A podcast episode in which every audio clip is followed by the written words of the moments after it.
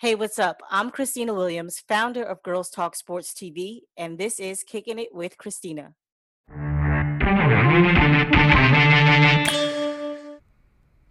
Welcome back to Kicking It with Christina. I am super excited to finally be back here with you guys. I know, I know it's been a minute. Took a little bit of a break at the conclusion of the 2020 WNBA season, but we back, baby. now, the 2020 WNBA season is something that is special and will always be remembered, mainly because of the strength and unity of the players throughout the season. The WNBA dedicated its 2020 season to social justice. We saw individual players inside and outside the bubble, as well as teams within the league, launch initiatives that were centered around continuing the conversation and building momentum around topics like voting rights and suppression, race and equality, LGBTQ advocacy, uh, gun reform and criminal justice reform laws, and more. So I just wanted to take the time out to thank those who are fighting the good fight.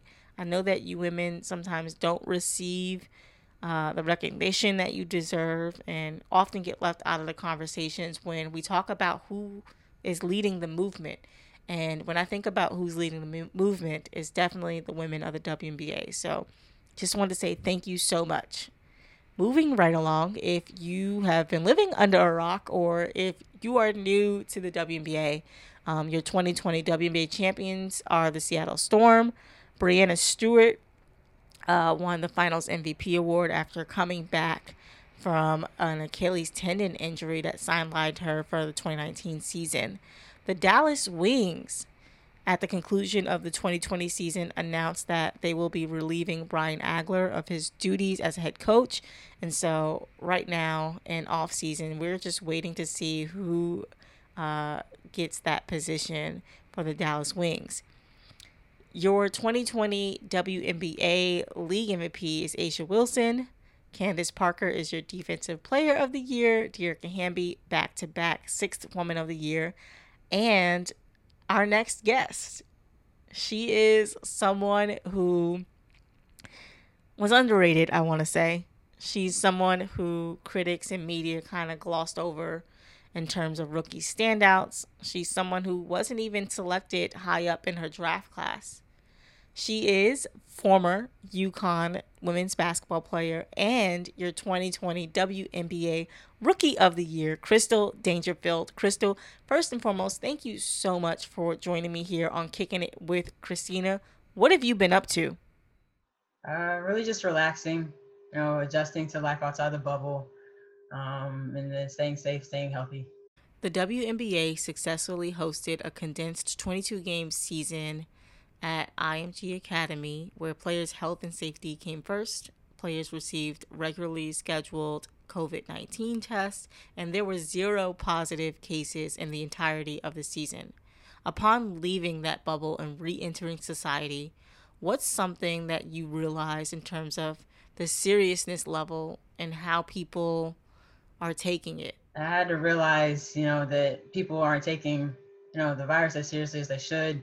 Um, and you know keep my distance and you know just make sure the people around me are doing what they have to do absolutely the NBA recently concluded its own 2020 virtual draft, and in April, you had a chance to experience that with the WNBA virtual draft. Um, I was actually on Twitter scrolling through, and I saw that you and uh, your teammate Napheesa both welcomed in Anthony Edwards, who was drafted by the Timberwolves. What advice do you have for the incoming NBA rookies? Uh, just do what you do. You know, you're there for a reason. Do what got you to college. Do do what got you um, to be in that position in the first place. And knowing him, he's going to come and be aggressive and really help out that team. Now, take me back to that night in April 2020 WNBA virtual draft. What was that experience like for you? Um, different than I imagined it would be. Um, first, it being virtual, and then just how the draft played out as a whole. I expected myself to go first round and I didn't. Um, so going throughout the season, uh, I carried that chip on my shoulder to you know, you know, play my best, play as best I could. You talked about having a chip on your shoulder because you were not drafted in the first round. What do you say to those people who underestimated you? Uh, I didn't have much to say. You know, I let my game do my talking. Um, I went out there, and most and foremost, I mean, first and foremost, it was that that chip on my shoulder. But I just wanted to prove myself right. That was a dream that I had since I was little, and I wanted to be able to go out there and say, "Hey, I was able to play and be successful in this league." And you did just that, not only by receiving Rookie of the Year, but being the first player not drafted in the first round to earn such a feat. What does that mean for you? It was a great honor because I said from the beginning that we had a great rookie class, um, a lot of great players, and um, you know I was fortunate to end up on Minnesota, a team where I could play right away and um, and be so much of a help so I think that um, that's something I just want to build on going into next season. Now you mentioned that your draft class is a talented bunch. You have Sabrina, Kennedy Carter, Satou Sabally, just so many great players that were drafted this year. Did it bother you that your name wasn't in the conversations when people were talking about rookies that would stand out this season? Um, it did. Just being a competitor, being who I am, it did because I know what kind of player that I can be. Um, but I knew it wasn't a secret why I wasn't. My size was a big question going in. Um, but I said it all along, and just about any interview that I had, I didn't just wake up one day and I was this size. I've been this way all my life, and I've played and uh, you know held my own. That was really all it uh, boiled down to. So yeah, it was a little bit of a, uh, an edge to go out there, and, you know, show show what I can do. In your first season with the Minnesota Lynx, you had to adapt really quickly and buy into Cheryl Reeve's system you did not have the same transition as the other rookies in your class have had. You had to start as a point guard and you received extended minutes on the floor. How are you able to quickly adapt to that system? It's very hard. Um, I think it's underestimated because being a rookie coming in and there are wings that are in their third, fourth year, they're veterans, like legit veterans, MVP, finals MVP. So it's hard trying to manage that, you know, get them where they want the ball, um, push pace the way your coach wants you to. So it was hard, and it was really just learning on the fly, and you know, trusting, trusting Cheryl to you know steer me in the right direction. Now, I want to pivot a little bit and talk about your college career. What was it like playing at UConn under Coach Auriemma? it, it's fun when I can look back at it now and not be in the fire of it all. It, it was fun. Um, you know, I'm, I'm anxious to see how that team plays this season. But I was talking through, talking to him throughout the entire season, just about stuff that he saw watching our games, um, and how he could help me still. And so uh, I was, you know, happy to, with my career at UConn. I remember reading in a recent article with Coach Auriemma that he wants the players who have played under him at UConn to remember two things the year before they got to UConn and the year after they've left UConn. So let's start there. The year before you got into UConn, what was your mindset? The year before I got to UConn, I definitely knew it was going to be hard. Just that time, Crystal did not know how hard it was going to be. Um, I felt like I had a whole bunch of experience and that I could do just about anything on the court. So I think that's what I think that's what I was thinking. And now that you've left UConn, I know it hasn't been a full year, but you've already experienced your first pro basketball season in the WNBA. So, in hindsight, what can you tell us? I'm grateful for the school that I chose. Mm-hmm. Um, being under that kind of, you know, I don't even know. It's not even stress. Just being under a, a, in a program where they push you to your to your best, where you had to adjust, where you had to, you know, be outside yourself and grow. Uh, I don't think I would have done as well as I would have going coming from another school. And that's not to knock any other schools. I think that's just personally what I needed. Um, so credit to those, those that coaching staff that had me there. and um, yeah, like I said, I don't I don't think I'm the player that I am without them. And there's some exciting stuff happening at UConn. First, they're heading back to the Big East. We saw Azzi Fudd's major announcement that she's committing to UConn. And then we have Paige Bueckers, who's starting her freshman season at UConn. What advice do you have for Paige?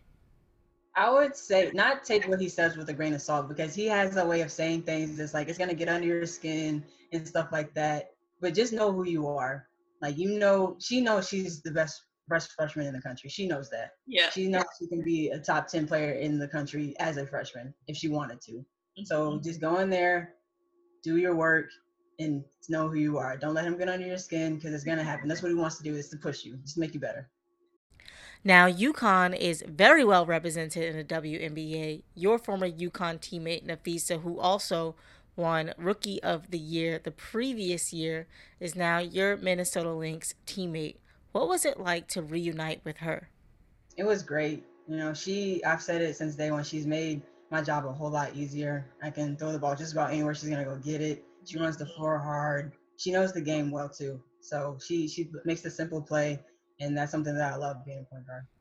And staying on the topic of former UConn players who are now in the WNBA, um, this season, the league dedicated its 2020 season to social justice and Black Lives Matter. I think about players like Maya Moore, and Renee Montgomery, who said that before they decided to make their big decision of not playing and using their platform to raise awareness on issues like criminal justice and voter suppression, they actually spoke to Coach Auriemma to give them advice. What does that say about the culture at UConn? They develop us on and off the court. You know, we're not just basketball players there um, we do community service. We we take classes on diversity and things like that. We're not just there to put a ball in a hoop. And I think that's that's where the part of growing comes in from them. And that's credit to CD. She she really makes a, a really great effort in doing that. Even on the days we don't want to, but you know, it really helps us when we get out of college. Sticking with the 2020 WNBA season, what was your overall experience like in the Wubble? Being isolated um, at IMG Academy, having to play these games when knowing in the outside world there is so much chaos and a global pandemic that we're dealing with as a society. Right. Um, I think it went without saying that made it kind of hard going into it in the first place because we knew there was so much going on outside. So the biggest question I felt like for most people was should we even be going? Mm-hmm. Um, but we all made the decision to go down there and play because you know that's our jobs and we wanted to you know still use our voice, use our platform. So um, once we got there, I think the first couple of weeks everyone had was high energy. And then third, fourth week, going into a month or so, everyone was like, hmm. it got hard, you know. Um, it's it's weird being in a bubble. You feel isolated like like I said, you have to readjust to you know the public when you leave, and it's you see the same people every day. You fall into a routine, so it's easily to it's easy to slip mentally when you're in there. So I think that's what makes us professionals. We're able to stay on top of our game, find things that make us great, um, and separate us so we can still do our jobs. In just your rookie season, you were able to lead your team to clinch a playoff berth. This has been a season of overcoming people's expectations. What was that experience like to be able to reach a postseason without having necessarily a smooth transition from college to the pros? Um, well, one it just happened really fast, but the it as a whole, um, that's what I loved about the entire season because we weren't pegged to make the playoffs. We were like in the bottom four, and I remember either like the first or second practice that we had, we were all looking at each other. No one had said anything like from the beginning, but no one had, in the second practice, we were like, yo, they got us like 10th. oh, they were like, okay, we can we can go out here and hoop and show what we're made of. You know, yeah, we're one of the younger teams, um, inexperienced players that are in their third, fourth year, but we we trusted our coaching staff. We gelled in training camp and you know, we just out there, went out there and did our best. You know, defensively is where we wanted to hang our hat on. Some games we weren't as good as we wanted to be, but that's where we, you know, we put ourselves in good positions to win games, and that's what we ended up doing, whether they be close or by a, a bigger margin. During the season, was there ever a moment where you came to realization that one, you were in the pros and doing everything that you dreamed of, and you got to play against some of the greatest generational talent in the history of women's basketball? Um, there were a couple of times it kind of hit me. There were many games I was like, oh, I feel like I'm dreaming out here. Um, but when you're in the heat of the moment, not so much, but like when a, it's a dead ball or you see them walking back and forth from halftime or anything like that, you're like, oh, you're really doing this. Like Angel McCoughtry speaking to me after games, things like that. I'm like, like this is something else. It's, it's it was unreal for me. What are some of the things that Angel McCoughtry said to you after your games? She said she told me that she really liked my game and that she just told me to keep doing what I'm doing. Um, no one expected me to be doing it, so she was really proud of me and happy to see it. What statement do you think that you've made in your rookie season? Um, just that I'm a competitor. Uh, I think it's different when you you just have a fight and you you want to win, but when you can compete and compete at a high level, especially with the season that we had, it's a different type of player, and that's what I want um, to carry. Want want someone to be carried with that season that I had, um, and moving forward as well. Now for the less serious questions. Um, I want our audience to get to know you a little bit better um, outside of basketball. So, my first question what is something that people may not know about you?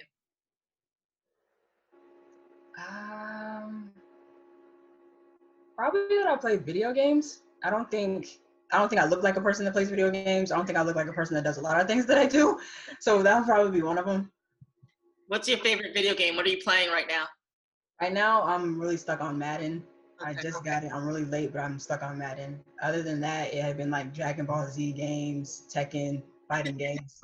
Well, the WNBA is definitely increasing their presence in the esports and gaming world. Shout out to Aerial Powers, Alexis Jones, Brittney Griner, all of the players who are um, taking the lead with that.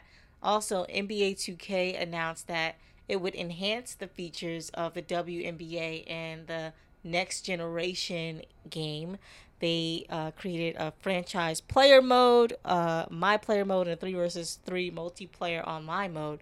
So, what does it feel like to know that you are in a video game?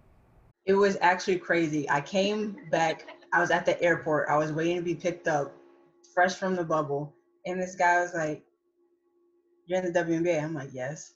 You play soda? Yes you're in 2K. I was like, yes, I am. And so he was like calling his friends. He was like, guys, we have to play Minnesota. And it was the coolest thing ever because that's the first time you get something like that. And to be a rookie, it was even, even more special. What does it mean to you to not only have young girls and women look up to you, but also young boys and men look up to you as a female athlete?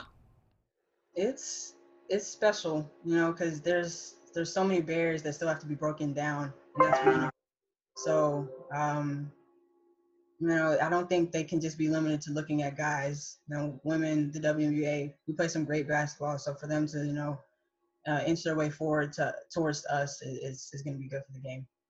All right. My next less serious question. Um, if you weren't playing basketball professionally, what career path would you have taken? I mean, if does it have to be another sport? It can just be no, anything. Anything. anything. Okay designing shoes for sure. Your favorite pregame hype song? Lil Baby. The TV show you're currently binge watching? Um, I'm trying to catch up with Grey's Anatomy. Um, I'm really late to that. Yeah. Um, so yeah, trying to catch up with that. Nice. And the last item you splurged on? Um, I think it was candy, honestly. Please tell me, please tell me you don't like candy corn. I know your teammate Erica McCall is obsessed with can- candy corn. Please is. um, I can have it in moderation. I cannot have too much of it, or otherwise it makes me sick. I credit her because she can eat it. She loves it, but um, no, it. I'm not. I don't hate candy corn. I don't love it. It's just something I can have. He's gonna kill me for saying that about candy corn, by the way. But uh, what's your favorite candy then? Uh, sour Skittles. All right. so that concludes our not so rapid fire round of questioning, getting to know Crystal Dangerfield a little bit more. And my last question to you, Crystal, is what are you looking forward to most next season? Uh, just the improvement that my team makes. Um, I think we learned, everyone learned a lot this season. So coming back, we'll also add Cyllin. So that's going to be a huge help. And I think we can make a lot more noise this season. Well, thank you so much, Crystal, again for hanging out with me today on Kicking It with Christina. It's been such a pleasure to recap the 2020 WNBA season, talk about your experience at UConn, and getting to know you a little bit more in the rapid fire questions. All right, thank you.